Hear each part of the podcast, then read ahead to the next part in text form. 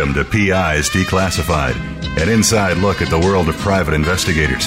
Your host is Francie Koehler, a noted private investigator. Francie and her guests take you behind the scenes and into the genuine, sometimes gritty business of investigation. You'll hear stories from the trenches with plenty of surprises. Here's your host, Francie Koehler. Well, good morning and welcome. It's uh, nice to maybe take a little break away from the news, world news events, and what's going on in the world with uh, wars and pandemic and everything, and talk about something else. So that's exactly what we're going to do this morning.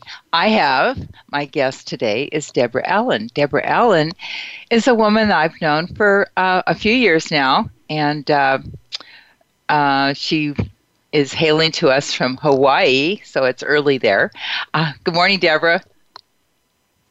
Aloha. Good morning. Yes, it's early. Aloha to you too. so, uh, Deborah, you are all over the place. I see you in I see you in conferences everywhere. You, I think, you also live in Arizona. You uh, pass through California frequently. so, what's going on with you? Well, um, you know, in this crazy business of the PI world, sometimes we have to reshape our um, career path and go with other things that are now working. And so, um, and then life changes. So I always love a challenge. So here I am. Well, I know that uh, for a while that you were offering cruises, te- teaching type cruises, and that kind of because of the pandemic kind of pretty much fell apart, and, and which is sad because I thought it was a great idea. Yeah, it, it was a really great idea, and it would have really worked. But who could predict the, you know, COVID, and then also, you know, the economy and travel. So nobody right. could really predict that, and yeah. weather. And, and weather, yeah, that has so, mm-hmm. that does have an impact. Yeah, we our first one we got hit with uh, a hurricane at the end of the the first cruise. So, but we had a good time. We did, but it yeah. was like you know you can't predict that. Yeah, but that's okay. We, we pivot, right? That's what yeah, we absolutely. You know, that's what we need to do in this business. That's right.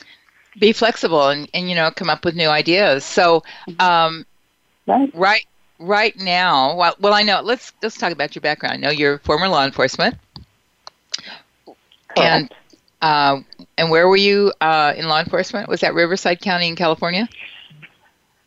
Uh, yeah, but prior to Riverside um, County, I uh, was a deputy sheriff in San Bernardino County, and then went to Riverside County um, as a, um, a lateral position as a senior investigator for the district attorney's office, okay. and then retired from there.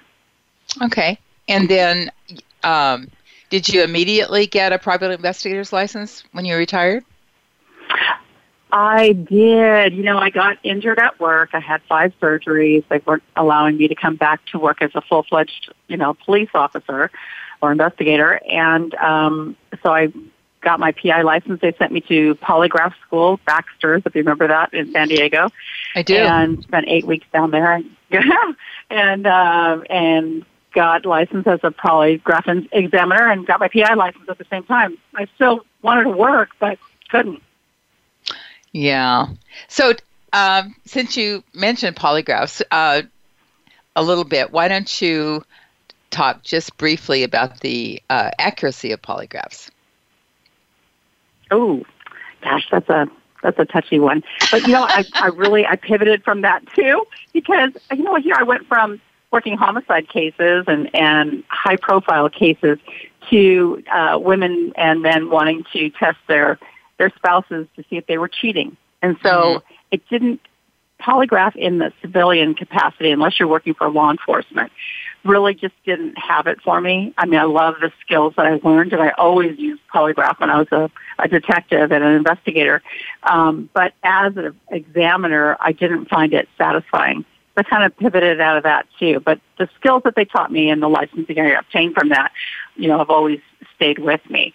But the accuracy, you know, it depends on the examiner, honestly. And it's just a, it's a, uh, a way of getting the person to um, get to the truth. Mm-hmm. Mm-hmm.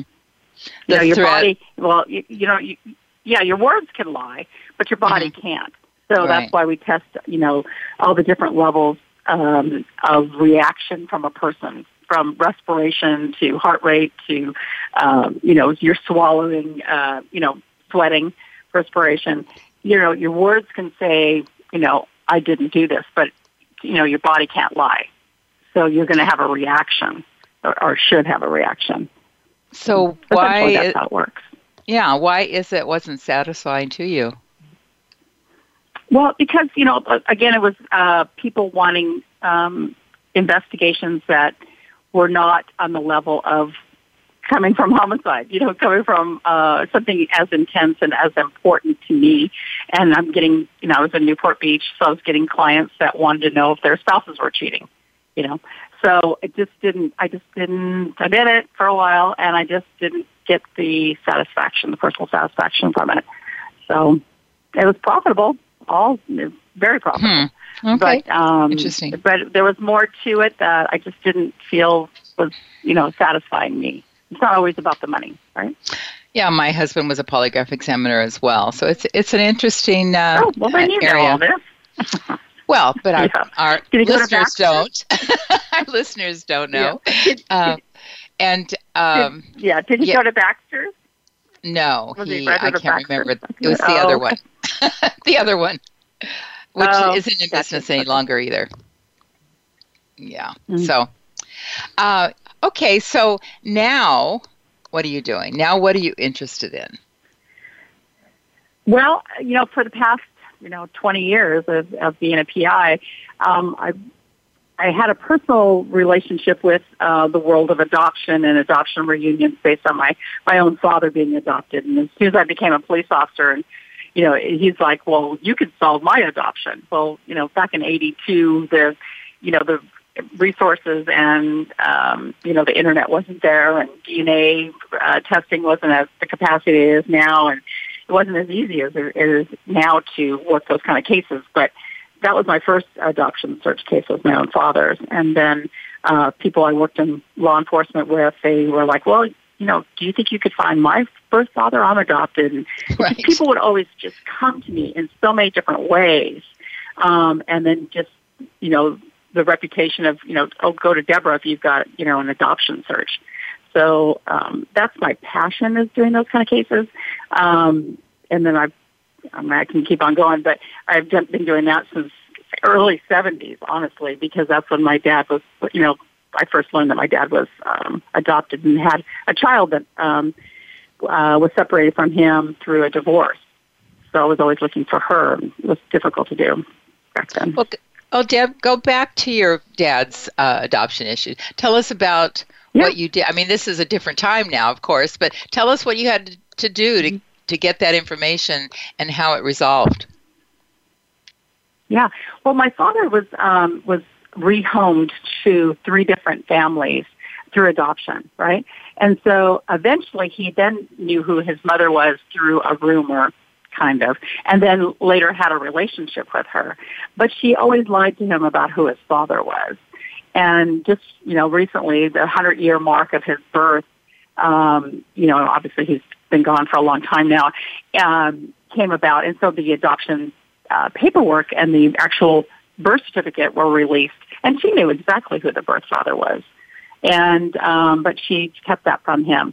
So my dad's uh, lifelong struggle of you know never really knowing who he was and that whole identity issue really rang you know true to me to getting to the truth of the matter and helping people when they have issues with you know not finding the truth and how to find the truth wasn't easy back then. You know, that was using Soundex and um, and index cards and uh, microfilm through the Mormon Church and doing it the old-fashioned way. Now, just about everything is online. Oh, for sure. Now, what do you mean by Soundex? Well, it was through library, you know, through um, and finding resources that way, and um, you know, old old versions of um, documents, right? So it just was a difficult process back then. It was time consuming and a lot of interviewing of people who may have known something, you know, that kind of stuff. Now it's just, you know, clicks on a button, really.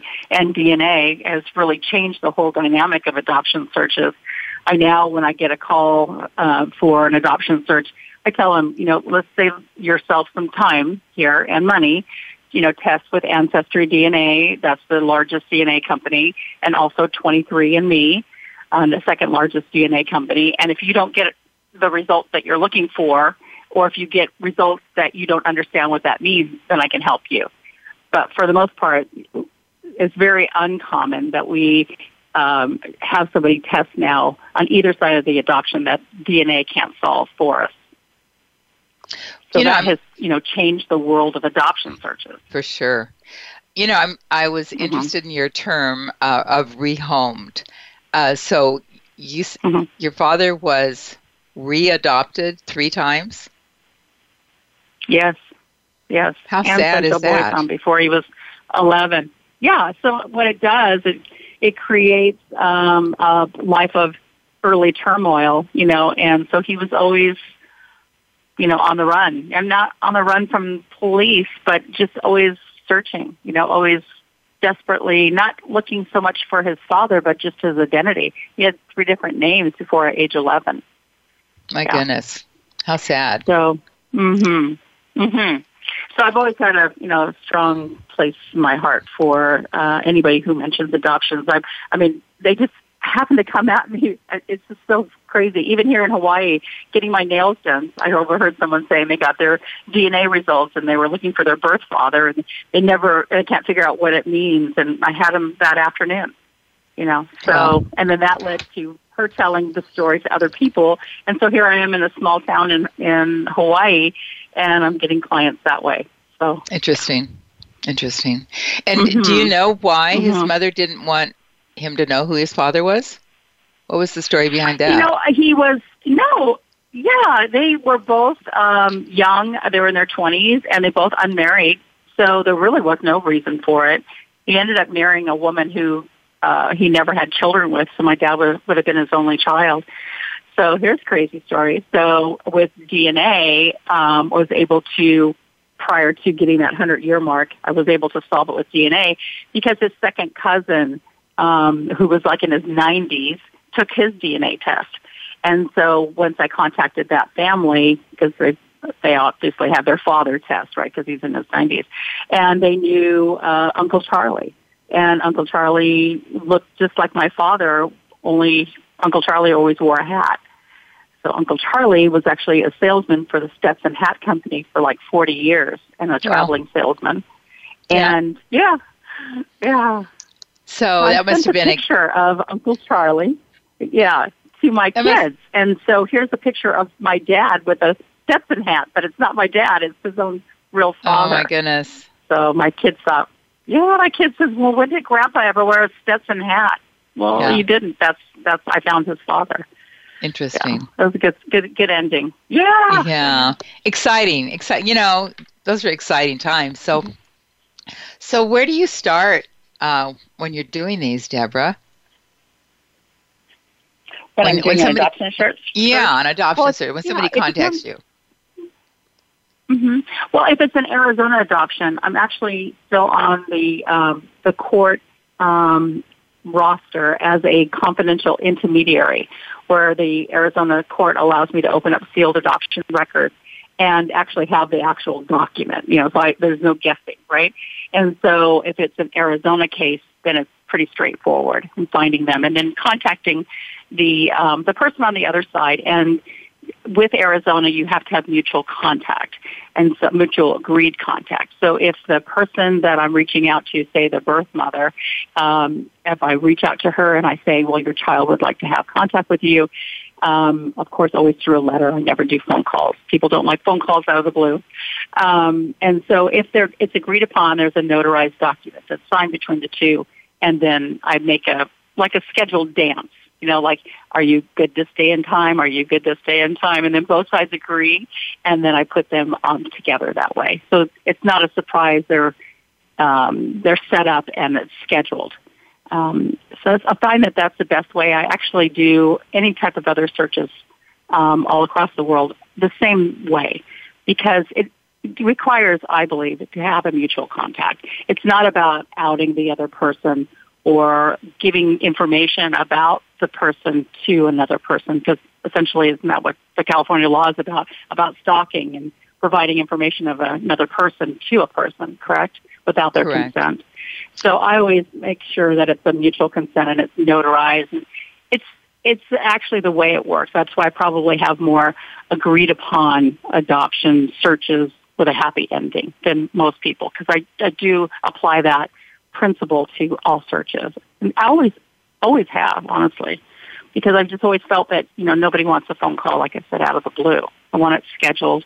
There's no surprises. It's, you know, you got to make sure the person's in private or if they want other people around it, you know, it's up to them, right? So, What kind of reactions have you received from people when you reached out to them? oh, well, everything from a 97 year old mom saying, I lived this long waiting for this day, for her, me to, con- you know, someone to contact her about her daughter, um, which, which was beautiful. It was just an awesome, awesome one. Uh, up to, uh, I have no idea what you're talking about, slam the door, you know, that kind of thing. Um, to, well, because, like I said, she's probably got other secrets, and sure enough, she had two other children she placed for adoption after that child. So, um, that we didn't know about because it wasn't, you know, a Cal, it wasn't an Arizona case. So, um, it was back east. But that ended up working out because we used other family members to soften her because the adoption, uh, the adoptee really wanted that contact. So it, it was difficult on that one. She, but she was a, I don't know, she was in her 90s her too, but she just didn't want any part of it, and she lived her life as um, um, a widow later in life, but never any children. And this was all from a man that she had an affair with, same man for all three children. Um, you know, prior to her meeting her husband. So big secret, right? But Yeah. it's worked out in the end. She's she's okay with it now. Yeah, Lots of family thrilled, secrets. but she's okay with it. Yeah. Lots of lots of family secrets around. Uh, we're Mhm. finding out through Yeah. uh, Ancestry and 23andMe. Uh, so, um, Well, I've even found two brothers and a sister I didn't know about. Well, sister I knew about, I just never knew how to find her because of records through Ancestry. So here I do a lot of the, I'm referred a lot from Ancestry uh, on cases when they get stuck, especially if they need a private investigator if the person's still alive that they're trying to contact. So they'll contact me to, to work the case. And here I do work for them, and I got a big surprise of two brothers and a, you know, two half brothers and a sister, all from my father's side. wow. Wow. And But we could talk a whole hour about that. yeah, well, give some more details of what you oh, ran well, with. they, I mean, it's just great. So I never knew my father and his journeys ever made it to Georgia. Never talked about Georgia. Um, never talked about Utah. In 1930, he actually married a girl uh, in 1930, and um, unbeknownst to him, she was pregnant when her family made her get annulled. She was um, LDS or Mormon, and my father was not. Um, and so that was just going to be a no-win for that family. And so my dad left, went back home to Indiana, and this woman had a baby, and another man assumed the role of father. And so when that man died, um, then his children tested on Ancestry, and I got it, my hit that you know on there, and I know exactly what that was at the centimorgan count. Um, that that would be a potential half nephew, and then contacting the family, and then seeing his picture, you know, and then I've actually met that family too. They're very very nice. Uh, up to about three years after that, uh, it happened again. I got another paternal uh, half niece match only this person lived in Georgia. And when I Googled her and I um, and I looked her up on Facebook, I thought I was looking at a picture of myself. We look so much alike that people actually think we're sisters. More than I look more uh, more familiar or more similar to her than uh, you know full siblings that I had. So, and she's a doll. We talk all the time, and um, she actually does work um, volunteer work as a adoption uh, reunion expert now too. Um, Really? So with my company. Oh, Yeah. that's interesting. Very mm-hmm. interesting. Yeah. Uh, and then recently, when want to hear about the recent find? This actually happened uh, two weeks ago. Absolutely. Okay. All right. So in the 70s, my dad had talked about this one child that he had that the mother left. I don't remember if I told you about that earlier, but the mother left uh, when she was pregnant and he never knew what happened to that child. So I've always, he didn't know a whole lot about her. I don't know why. We, he wasn't really open to telling us about it, but it came out. So anyway, all I had was a first name of the mother and a first name of the child. And um, this is why indexing and volunteering for like FamilySearch.org is so important. If you have, your listeners have spare time and are interested in genealogy, you can go on that website and actually help index records that are um, that are needing to be um, digitized, you know, and, and, and put the information from the microfilm onto the system. Um, so someone had done that in this little tiny town in Georgia, and um, last August, um, a hit came up because I have an automatic search set up on there of my father and a marriage certificate. And he never mentioned Georgia when he talked about, you know, this daughter and this marriage, which would have been a big help right? But it was this little tiny town in a little tiny county, and here's this marriage, and there's the woman's first name is the same, and then I tracked her, and then she had a daughter a couple months later in uh, another state. So I contacted, um, I, researched her. I found out that she had just passed away earlier that year. And that happens a lot. That's a whole other topic. But um, it's almost like they get up into heaven and it's like, find me, you know, it's okay. Mm-hmm. Everybody can find me now. Mm-hmm. But, uh, so anyway, so she, she had passed away and I reached out to her daughter and, um, I sent them a DNA kit and it took them a little bit to, to send it off. But when they did, the results came back two weeks ago and she was my sister. So wow. I found the elusive, you know, daughter and the former wife who never told her she had told her daughter that the father had died, you know, prior to her birth and then it was just a taboo topic and never came up. So, hmm. yeah. So interesting. So interesting. interesting. So the one, the one in Georgia, um, the the brother, you know, the niece that works for me, the half niece, her father and um, that sister were only a couple months apart. So either, well, obviously my dad was fooling around while he was married, with this other woman and got that one pregnant too. So we always say that it's a good thing my father never had a cell phone or technology or dating apps because he already had enough charisma and able to find enough women to make all these children. So I have a total of like nine um, half sisters and brothers and full siblings. So a total of nine of us. Yeah. My goodness. So so, so mm-hmm. he knows no, he knew yeah. none of this. No, he no, he passed he before he didn't know he, because yeah. every yeah yeah he passed in 1995 yeah. Yeah. He loved it though. I'm sure he's up there in heaven saying okay I've got them all here now. Deborah needs to know so she can rest. And then I always say okay I found that last one. Maybe I should just hang up my you know shingle yeah. and, and I'm done now. But then it's like other people contact me. I've been waiting uh, I'm ready now to search. I contacted you a couple years ago and I'm ready now. You know, so that's how, how do you say no to those people? You know, because they've been waiting or, you know, for so the right do, timing. You do think he would would be pleased if he were here? Oh, I know he would be. Yeah. Yeah. Yeah, I do. Okay. Because mm-hmm. he, so, was a, he was a great father and and, and good to us, and um, you know, just would always bring home a stranger. I mean, like he would go to the donut shop in the 60s and 70s and bring home strangers, you know, because they, if someone needed shoes or someone needed clothes or someone needed a ride or a job, my dad was that person that always helped people. And that's, hmm. you know, obviously from his childhood, you know. That's uh, it's amazing story. I mean, his his travels mm-hmm. are really amazing. So I'm curious. Um, mm-hmm. you mentioned you only had first names.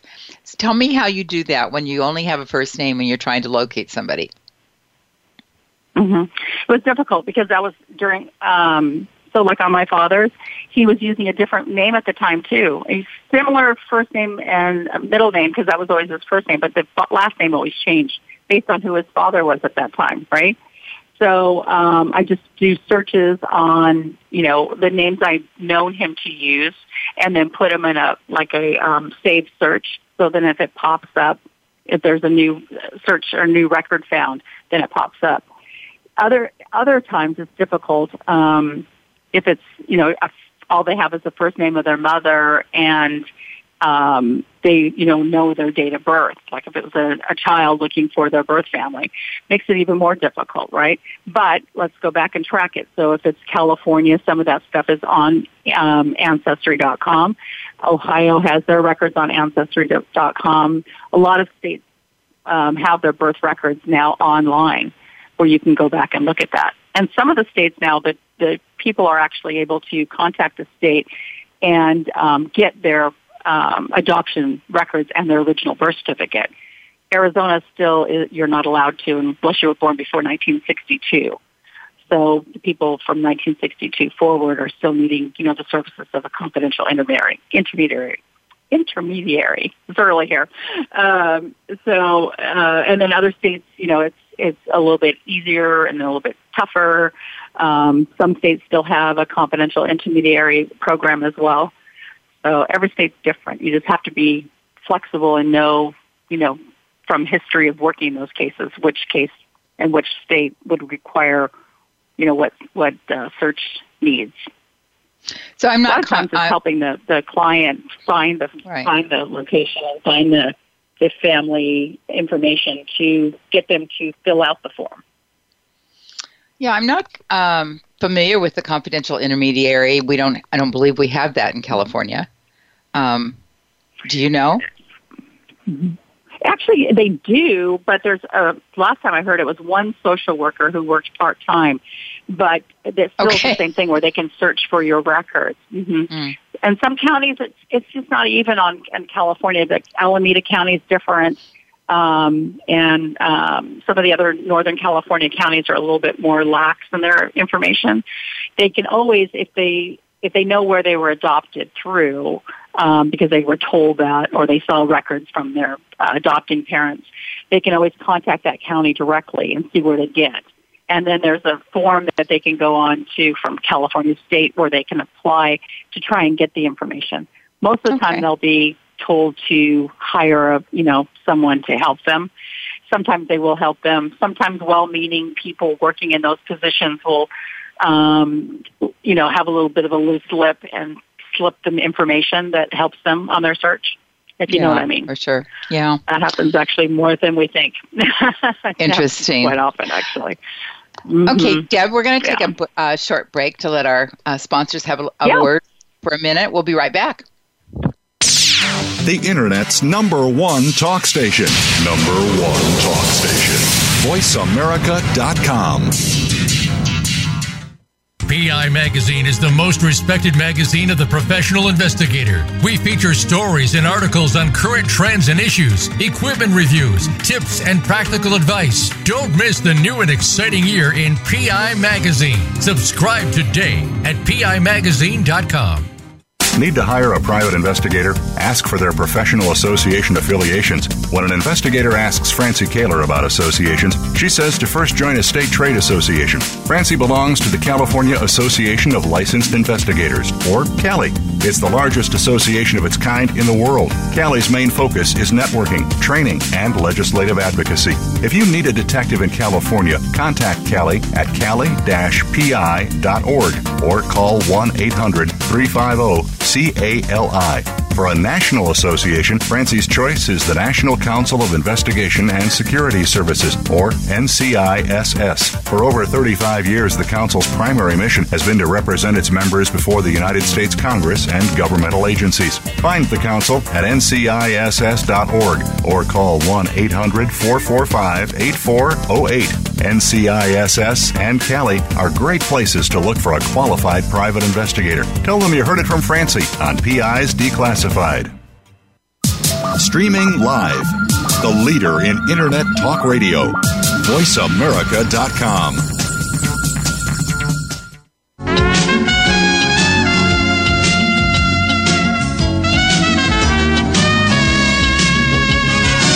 You're listening to PIs Declassified with Francie Koehler.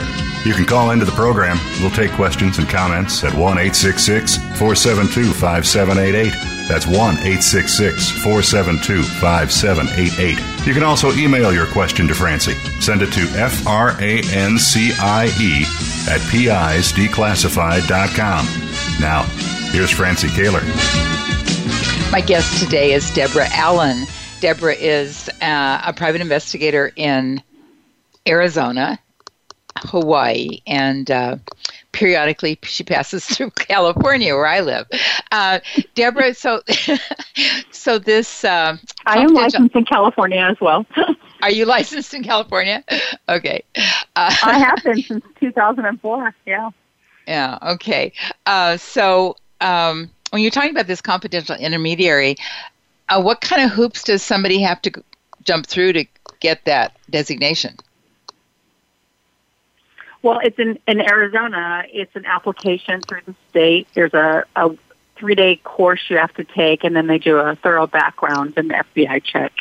Um, I don't know that they're going to be having that um, that test and that opening. Um, they used to take have the test every two years, um, but there's such a limited need now for our services, like I explained about the ancestry test and DNA technology and also the open records. So the need for, you know, the 20 or so of us in the state of Arizona has, you know, decreased over the years because of, you know, the records and with DNA and people able to figure it out themselves with, you know, online searching and stuff. Mm-hmm. So I have an interesting case though that one of those one of those Arizona cases led to. If you want to. Absolutely, let's talk about it. Oh, okay. Well, it's actually going to be featured on Nancy Grace um, Bloodline Detectives later this year. We've just filmed part of it. Um, so in 2017, I was contacted by another confidential intermediary in Arizona uh, when she found out that the um, birth mother that they were looking for for her for her client had passed away um, in the form of you know homicide, and that it was an unsolved, unsolved homicide from 1976 in Orange County, California. So, her knowing my background as a homicide detective, she goes, "I think that Deborah would be a better fit for you to take it further." And it actually worked out. And so the client contacted me, and I said, "Well, let's see what we can do." So I called up Orange County Sheriff's Department Cold Case Unit. And I said, I don't know that you're aware of this or not, but your victim in 1976 had a daughter um, that was uh, surrendered uh, when the you know the victim was 16. The victim was 29 when she passed in 1976. So um, they didn't know that, and the detective um, said, you know, well, I would like to you know, have a conversation with the daughter. And I said, well, we'd also like to have a conversation with you to see what's going on with the case. So long story short, um, they had not been working the case. They hadn't looked at it because technology, the last time they looked at the DNA in the case file, um, had proven no results. So with the pressure, um, I believe, from us and writing the incoming district attorney, the case actually got reopened and they re-examined the DNA on the clothing and were able to make a positive match. And that person um, was in Louisiana, living his best life, a retired person recently retired, and uh, on a dating website we found. And mm. so he was uh, contacted, and he also provided DNA. Um, they did one surreptitiously obtained his DNA, and from um, we could talk about that too. But I don't know exactly how they did it because they haven't released that part. But they got found DNA from him. Usually, it's on a paper cup or a cigarette or, mm-hmm. or a napkin, and then they were able to obtain DNA from him, and it was a positive match to the suspect who um, had been on the body of um, the victim. And so um, that they were he was arrested and brought back to California. He was awaiting trial, and he was Orange County's first in custody death from COVID in 2020. Hmm. So, um, yeah, so not the ending we hoped for because we really wanted to know more about it, but they were able to learn more about his behavior and what happened um, that was similar with his previous relationships, and, and similar to what happened to the victim. All that will be released in the show, um, and so um, you know that that's a successful end. I don't believe if we would have, you know, if I wouldn't have contacted them and the victim and I putting pressure on them, they wouldn't have actually looked as in you know, right away into that case. They may have eventually redone the DNA, but here's what happens when you have a cold case and there's no family or an advocate helping that family, um, that case goes cold. And it, they hadn't solved it since 1976. Mm-hmm. I always feel like there should be a law that says, you know, you get five years to work a case, max. And after that, let the families try and get a private investigator to do additional research and work with you know, the homicide team. Um, mm-hmm. Especially if, if, if they'll work with if they'll work investigator. If they'll work with you. Yeah, know. that's the trick, right? So, but mm-hmm. if they've had all, you know, 40 something years and they haven't done anything, it's just, I mean, one, public safety, that person's still out there, right? And mm-hmm. two, you know, the family, wh- where does that leave them? So what had happened with this victim in, in Orange County, her name was Leslie Penrod Harris. And there's a Facebook page I created for her, and there's a lot of media buzz that people will Google her. Um, so if they're interested. And so what happens with that is that the case goes so cold that no one's looking. And her husband had passed. This is the sad part of it too. Um, really sad. He had passed because he um, always was um, a suspect in the case. Hmm. Um, and they had, he'd always been accused of, you know, doing this to her, right? She was found at El Toro Marine Corps Base, if people, if viewers are familiar. And she was, um, she was at, last seen at a restaurant with her husband having dinner. They got into an argument and she walked outside the restaurant saying she would just get a ride back to their hotel they were staying at and um, they were actually had just moved back from Hawaii, of all things, um, and they were looking for a place back in Orange County. And he was an executive for a company, and you know he was an educated man. And here he went into this person who lost his wife that night that they found later that night, but identified her a couple days later um, through uh, somebody else calling in, and you know there was a found body that matches the person that they're missing, right? but she's found 25 miles from the shopping center. Um, and so the case went cold. And they had, you know, nothing to go on, and they looked at the husband, even though the people in the restaurant said, you know, he never left and went outside. We were with him the entire time. He couldn't have done anything. So, um, so he went into uh, what people have uh, described to me as being insane, unable to care for himself, and be, and lost his job and lost his uh, way of life and died young. And so it, you know, with this, what happens with families, and it's the mother had died as well, young, um, not knowing what happened to her daughter, who killed her daughter. So, and she, the daughter, the victim, was an only child. And so, who's out there looking now for the killer? Who's pressuring the police department mm-hmm. to keep this case alive? There's only right. like a two little blurbs in the newspaper about her back when it happened. And so no one's looking because, of course, it's that shiny light theory. You know, the shiny light's over here on a new case, so we all rush over there to work that case. And I worked homicide. You know, you're out on a, a team is out on a case, and it's, sometimes we don't even get to go back to bed, right, or or close out the case, and the next one starts. So mm-hmm. you know that's busy counties, busy police departments, not enough help and cases go cold, and they didn't have any leads to go on. But when I first got the case, I said, I know that area. I grew up in that area. I said, well, okay, well, the two the two common denominators are the shopping center and the Marine Corps base. Okay, so this person is either a Marine living off base or an employee at the base and has residency or traveled to that mall. You, there's so many other places back then, especially between Orange County, um, South Coast Plaza, and El Toro Marine Corps Base that he could have dropped her body.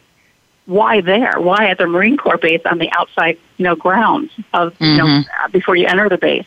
Well, there's a common denominator there. But they never looked at, had they, they looked at, he the suspect, um, Eddie Lee Anderson, he actually lived within a five mile radius of the shopping mall and was a Marine active duty on that base. So had they looked at anybody that lived off campus, you know, or off housing, right, um, and did some type of search, and they may have, but no one ever really followed up on that. It was so obvious once we know who he was, you know, the known who he is, that they could have been able to, you know, should have been able to figure that out. Who wasn't on duty that night, right? Who, right. So they know, never, who was in they the never, area.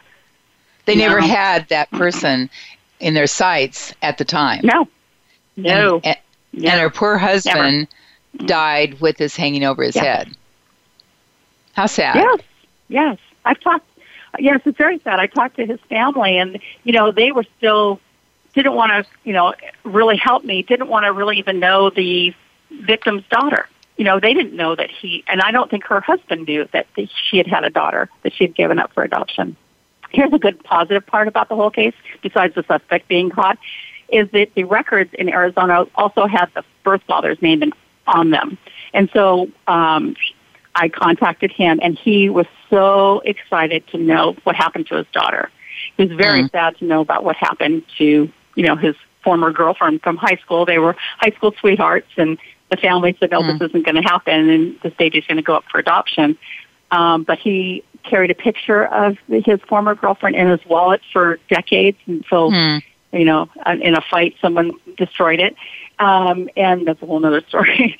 but, you know, he didn't have any closure either, but he didn't know what happened to Leslie. He didn't know to look in newspapers and he lived in a different state, you know, and he didn't know how to look for his daughter when he could have contacted the Arizona court, hired a, a CI or a confidential intermediary, and, and we could have, you know, found his daughter years ago. But the daughter wasn't ready either. Some, sometimes this happens where, you know, the birth uh, parents are usually younger and the um, adopting parents are older, so they wait Mhm. till their adopted parents are have passed or you know really have given them permission to search before they actually do look. And that that was the case here, where she waited till she was the victim was the victim's daughter was almost fifty um, before she decided to look, right? And hired Well- a CI. But And and years Yeah. ago, all the adoptions were confidential, and so often they changed their birth certificates, their certainly their names, and and nobody ever knew until something happens that they something triggers um, a search. Right. A common search I get now too is, and I've just had two of these. In fact, I had to keep looking at the phone to make sure I was talking to the right client because I had two very similar cases where two men in their 40s took a DNA test on the urging of their wives just for fun and find out about a little bit more about your family history, right? And Mhm. both of them found out that their father was not their birth father completely separate cases, se- completely separate people, right? No relation to each other. But their their case was so similar, and that does happen. It's not that the this even happens with adoptions and male clients. Normally, it's the urging of their spouse that wants them or their children to start searching. Men don't usually search until they're have that person pushing them or they're older in age. Um, they, they just aren't interested or they just don't do it. Women are, um, you know, when they're 18 or 19, they're, they're already starting to look in most cases. Right. Um, but th- both of those, I was able to find out who their true birth father was because what happened, so on those two cases, they, you know, got their DNA results and oops, that's not even close to who their father says it is and who's this other person, right? So did put on my intermediary hat and, and, um, you know, put the families together and, um, one was really difficult. I have I have great people working with me too, and uh, one was really difficult because it was an Amish family, and uh, the Amish usually marry first cousins, and so the mixture of the DNA there, and then they have a lot of children. Right, that was a tough one, but we got him, and so Wow. unfortunately he had passed away, but he had like ten other kids. So yeah, but that happens common too, where you know you take that DNA test and you think you're just going through life, and oops, that wasn't my father. You know, so right. Back back to the one kinds of other Deb. head noise. Back to the one Deb. You were talking about uh, where the Yeah. uh, guy was identified. what state was he located mm-hmm. in? The Louisiana. one that was brought back. I'm sorry, Louisiana. Yes. And so, do you know any details Louisiana about? Brought- all right. Do you know any details about his arrest or his extradition or anything like that? No, um, they actually interviewed the law enforcement on that for our show, and they're keeping that for the show, and it'll okay. be released on that information. Yeah. So. Okay, yeah, a little so teaser. Little teaser for the show. yeah. Yeah. So biggest biggest lesson there is you have to just be an advocate for the victims. You know, you have to have someone, and when there's no one, um, it just gets overlooked. So let's talk a little bit about the DNA and uh, when it was first uh, identified it for use for criminal cases. That was about what, 99, 2000, maybe a little later? Yes. Mm-hmm. So, so I'm kind of curious why police departments with cold cases don't periodically run DNA. Do you know the answer to that? Well, law enforcement can't get into um, Ancestry or 23andMe or any of the other private sites. Law enforcement only has access to um, to CODIS, and so there has to be a known person that already has their sample in there, right? Mm-hmm, mm-hmm. So what they can do is that depending on the the DNA that they have, they can run it um, through a process and extract DNA, and now figure out the lineage of the person. So if it was a male defendant, or just you know, so they could look and see, okay, well he's um, from Scandinavia and he's of this origin, you know, and um, he is likely to have this comparison. So depending on how much DNA, you know, it's kind of technical, but they, depending on how much DNA material they have and the quality, are they able to actually take it down to um, a level that they can upload into a company called GEDmatch, G-E-D-M-A-T-C-H dot com.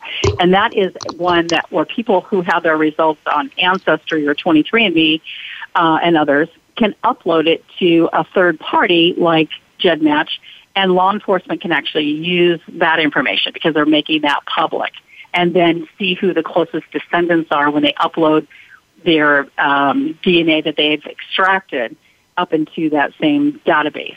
And so usually, like with the Golden State Killer, I think it was you know three generations away.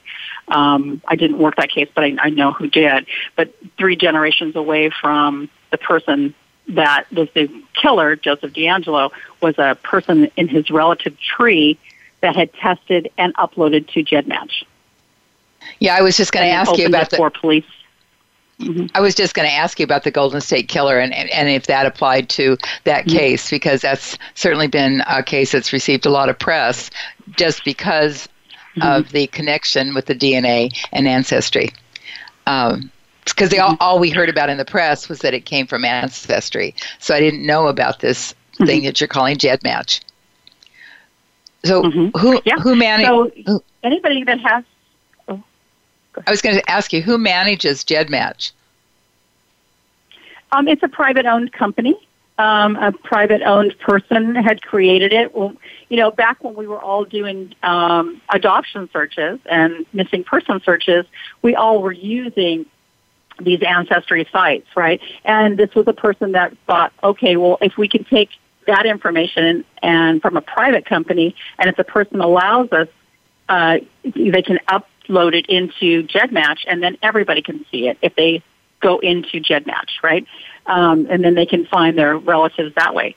Essentially, if you are an adoptee and you tested at Ancestry, and your birth family that was looking for you tested on, say, 23andMe, and you both upload to this one common location, no matter where you tested from, you'll be able to find each other rather than testing each of those companies individually to find people but this is a repository for them to say, okay, we're looking at this person's DNA markers, and this person's a close relative, and here's how their family tree works. So we're all hoping when we used this information for adoption searches that essentially someday, eventually, it would be used for um, criminal matters. That was the hope, right? But now we're now we're there. I mean, we've got people now being trained um, in FBI and other police departments on how to do exactly what we're doing. But it all stems back from truly from adoption searches. So, what is the process to get it uploaded to GEDmatch? Well, it depends on the markers. The the laboratory does that process. I try not to get involved in that part. It's like a little too much scientific head noise for me. Um, I keep it simple on my part. Once it's uploaded, then I can help agencies figure out how this person is related to the person's known DNA that we're uploading and to see their closest matches and then we work a reverse tree. We go back in time and, and work it backwards. So if they're matching um, on the third generation, then we build a tree and then bring it to forward to see who the person was in nowadays times and where their location would be.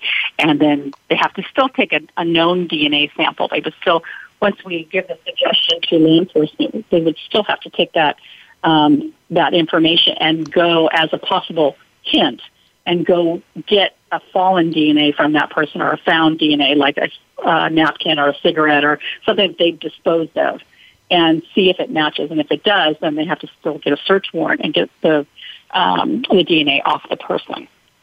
So okay, so a, a hint, a clue that we give. If somebody wanted to pursue uh, something like this, and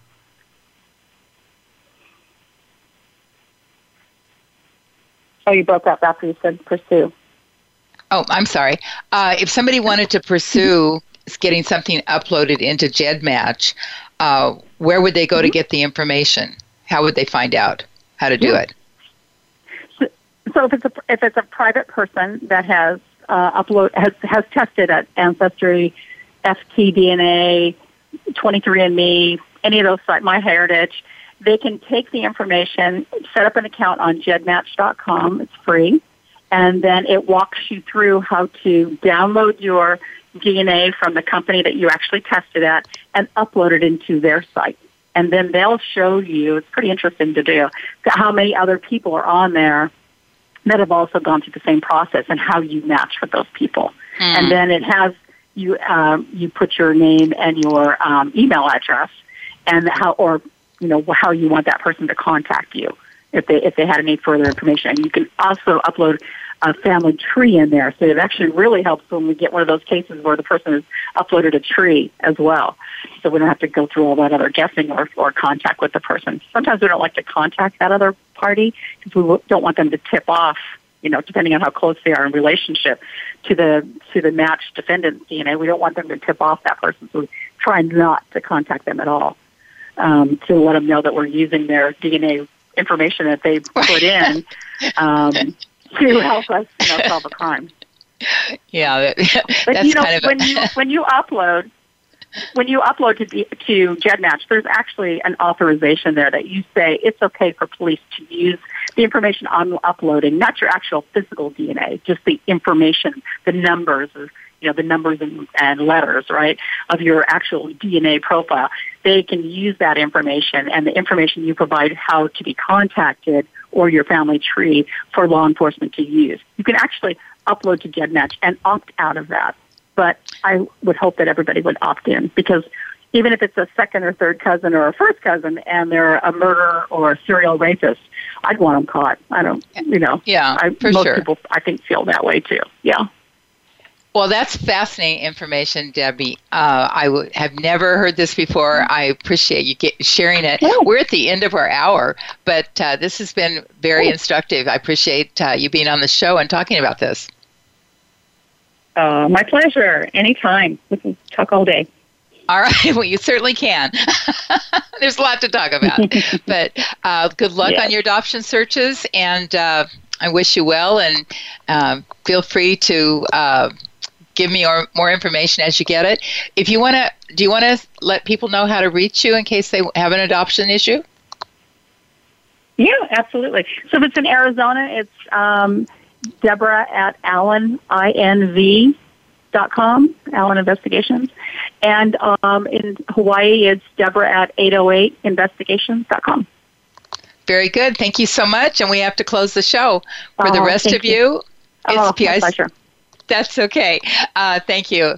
For the rest of you, it's PI's Declassified. I'm Francie Koehler. Thanks for listening. You've been listening to PI's Declassified with your host, Francie Koehler. Tune in every Thursday at noon Eastern Time. That's 9 a.m. for you West Coast listeners. PI's Declassified explores stories of deceit, mystery, and detectives unraveling the truth. Every Thursday at noon Eastern, 9 a.m. Pacific Time here on the Voice America Variety Channel.